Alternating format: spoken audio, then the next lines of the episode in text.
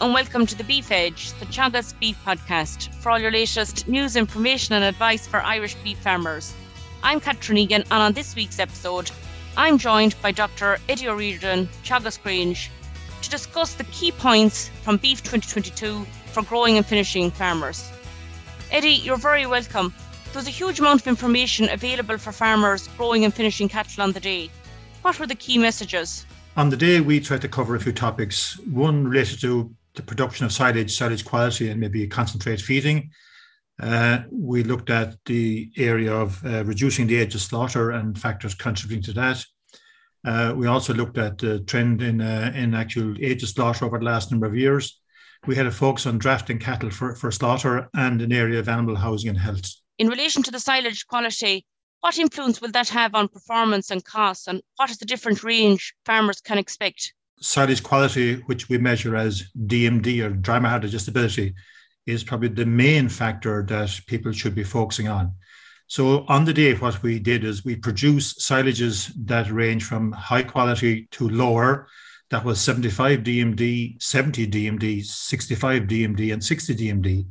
And we showed that animals fed a silage at 60 DMD will basically grow at 0.2 or 0.3 of a kilogram a day at best, and probably wouldn't be suitable for weanlings at all. Whereas we go from there up to a 75 DMD, we can expect, you know, significant performance to be achieved on that high DMD.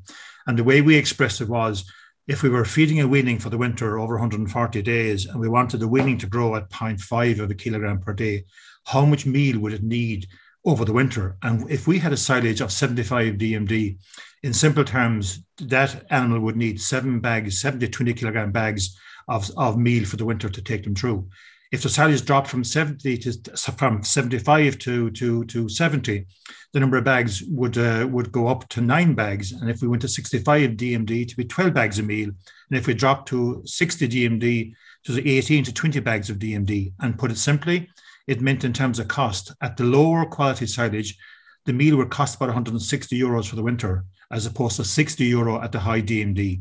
So we simply try to use that example as a way to show the importance of having quality silage for the winter.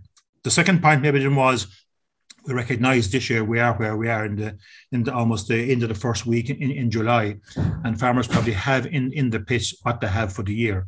So we're strongly encouraging people, you know, talk to your local advisor and try and have your silage pits sampled so that you actually know the quality and preservation. The preservation we're referring to probably the pH as such. But so you know the quality and preservation of, of your silage. And then using that, we can formulate a diet for the winter, whether it's for weanlings or other animals. A diet can be formulated which will which will meet the growth requirements of those animals. And I guess that led to the probably the second point on that area was the feeding of concentrates. And what we're simply saying is based on how I just maybe alluded to now, is that we're saying, you know, on a low DMD silage, really it has limited use range and it's only really use, usable for cattle, maybe that maybe suckler cows that maybe don't need to grow much other than just regain some condition for the winter. Whereas if you have a high quality silage, there's a saving on on uh, on concentrates being fed. And really, in terms of the concentrate type, we're really putting it simply saying you're talking about feeding energy to the cattle for the winter and obviously needs some protein and minerals and vitamins. And the, the whole approach is to try and man, to match the DMD of your silage uh, and the amount of concentrates being fed such that you achieve the targets being set uh, for the winter. That's great, Eddie. And reducing at slaughter was also discussed on the day. How has the national figures changed over the past 11 years? Okay, so we've been looking at the data from, from 2011 up to 2021, as you said, the 11 years. And I think it's probably one of the best kept secrets in, in the country, in that there has been a tremendous achievement uh, got at farm level. So over the past 11 years, the age of slaughter for steers has decreased by three months. That's an average of a week per, a week per year. That is a tremendous achievement when you think of it nationally. We've reduced the age of slaughter by by three months over the last over the last 11 years. And in doing that, the actual carcass weight that we actually achieved while we reduced that age of slaughter hasn't really decreased that much. Okay, it's a half a kilogram per year each year over the 11 years, which is not small.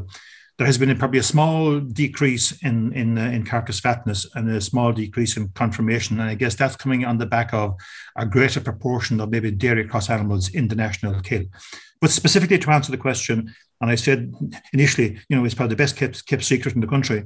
There should be a lot of praise and credit given to the dry stock sector uh, and finishers of cattle, where we have succeeded in reducing the age of slaughter by three months for steers. In the case of heifers, uh, it's dropped by approximately one month over the over the over the intervening years. But that means there there were probably 26 months of age being killed back in 2011, and we're around 25 months of age right now. And even the same goes for for some bulls, particularly suckler bulls. The suckler bulls, on average, are probably about 17 and a half to 18 months of age at the moment being killed, and they effectively have been decreasing at a rate of, approximately five kilogram or five days per year over the last 11 years. That's for suckler bulls. And the dairy bulls are staying pretty well where they are at the same age, a little change over time. But put it in the bigger picture, where nationally we have maybe in the region of 600,000 steers, maybe 400,000 heifers and 180,000 bulls, we're saying that for steers, there's been a great success. And if that can be maintained and continued, that's very promising. A huge success, Eddie. And where do you expect these figures to move to over the next five years? Yeah, I, I think there, there, there's a challenge as, as, as we go forward that that rate of increase, I guess it can continue, but it's likely to slow down. And I suppose the challenge will be as to, you know, if we're going to, or if nationally want to reduce the age of slaughter further, you know, it, it will mean that we have to be more critical looking at the point at where we slaughter and maybe the level of fatness in, in the carcass. So, not belittling the, the fact that the, the cost of finishing is expensive, we might make the point that really, you know, animals should be moved on for sale, drafted once they're ready. So, what might the opportunities be? We again looked at the, the slaughter data for 2020 2021. And we know that cattle are killed anywhere when a fat score of two plus or greater, you know, they, they, they fit into, into the, the, the payment grid. But if we looked at for 2021 and say what proportion of cattle had a fat score, say of two equals, sorry, three, not two, had a fat score of three equals or, or better, we found about two thirds of the bullocks and over 80% of heifers that were killed in 2021 had a fat score greater than, say, two equals or greater, which means there is a there is a chance or opportunity to move cattle on for sale earlier than we've been doing. What's what's the point? The point is that as animals get fatter, um, rate of gain slows down. And what's really happening is that the energy needed to be consumed to put on a, to put on a kilogram of fat is, needs more energy than the same kilogram put on as, as, as, as lean tissue. So as animals get older, they naturally they get fatter. And the point we're trying to get across is once animals are coming fit for slaughter, they should be moved on because maybe getting the extra weight that you're getting, the value of that may not be actually covered. The value of that may not be covered by the cost of the concentrates or feed being fed. So maybe a long-winded way of saying there are opportunities to reduce the, the age of slaughter further, and it might be coming at the at looking at the level of fatness when we're killing animals. Um, but I think the other point we're making, and maybe it's slightly maybe people don't think about it initially when we talk about age of slaughter, and that is what we're really asking for is that simple things that we can do at farm level that is, you know, getting good weaning weights, get, getting an acceptable performance during the winter, having a suckler cow if you're a suckler beef producer that weans a good calf, you know, getting performance at pasture, getting herd health correct. All what I refer to as put simply as simple things, getting those right has a huge contribution. In fact, it's the main contributor to getting animals away at an early age. And we said on the day we talked about a win-win situation. The first win being that if farmers can do things technically efficiently, you know that's where profitability can creep can come in. But in doing that, also going early then means in the more global global warming picture, going early then slaughter young slaughter younger by getting there earlier means we also reduce the contribution that we're making to greenhouse gases. So that's the win-win, and I think there are opportunities there. Of course, there are challenges, and uh, I think so. To answer your question specifically, there are challenges there, but there's room to keep going. But maybe there's maybe other assistance is needed to encourage people to to do that. Most definitely, Eddie. And you mentioned there the drafting of cattle, and that was an area of focus on the day. What are the key messages for farmers in relation to the drafting of the cattle? I suppose again, maybe the point I partly said it was that maybe the to, to draft or move on animals once they are they are the appropriate level of fatness.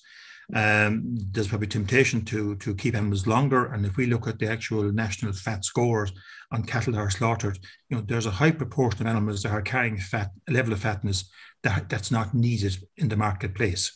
And as I said, if if putting on fat is is costly, why why would you do it? And you might say that once the animal reaches a certain uh, minimum carcass fatness, maybe it's time to, to move on. Now, of course, that depends on the actual diet they're on and the cost of that diet. So maybe in an expensive indoor system where you're feeding high level of concentrates or higher level of concentrates, then maybe the, the, the end point might be earlier than if the same animal was at pasture, maybe for uh, early in the third grazing season, where maybe the, the actual cost of the gain is lower. Maybe maybe they can, can go to a slightly fatter, fatter score without having the penalty imposed. But we're looking at fatness. So then we had on the day, we had people in procurement from, from some of the, the meat companies just commenting on the cattle we had. And we had cattle that were straight black and white Holstein Friesians. We had Holstein Friesian Anguses, and then we had some Angus cross late maturing cattle and some Charolais Limousin, Limousin Charolais crosses as an example, and they were looked at as you know what was ready for slaughter and what was not. I think that was it was helpful to some people to see those animals. Herd health is critical to the lifetime performance of the animal, Eddie, particularly for farmers purchasing stock to avoid hindering performance. What was advised on the day? Okay, so I think I mean that's an important point that anyone who is purchasing animals, be the weanlings or whatever, you know, herd health is an important issue. And there was an interesting uh, contribution from Animal Health Ireland where they showed said the, the incidence of animals coming to the factory, the number of animals that had shown signs of fluke, and there was typically 11, 12% of, of, of heifers and steers coming in, you know, and something similar for young bulls were showing signs of fluke. And wh- wh- what they were showing is that, say, steers or heifers that had fluke in their in, in their in their system were typically a month older being slaughtered than those that did not and also animals that, let's say, had where the lungs had been damaged due to, we said, pneumonia incidents during their lifetime, that they were almost any from almost uh, 10 to 14 days older when they came to slaughter. So there's an example, let's say, of where you know data is showing that animals that get sick or have problems, be the be the liver fluke or, or pneumonias or other such, problems, you know, are older at slaughter. So that was, an, I think, an important point. There was also then discussion on the, the area of, of, of dosing animals and the importance of you know knowing knowing the status of the resistance to doses on your farm, but among the, the, the internal parasites.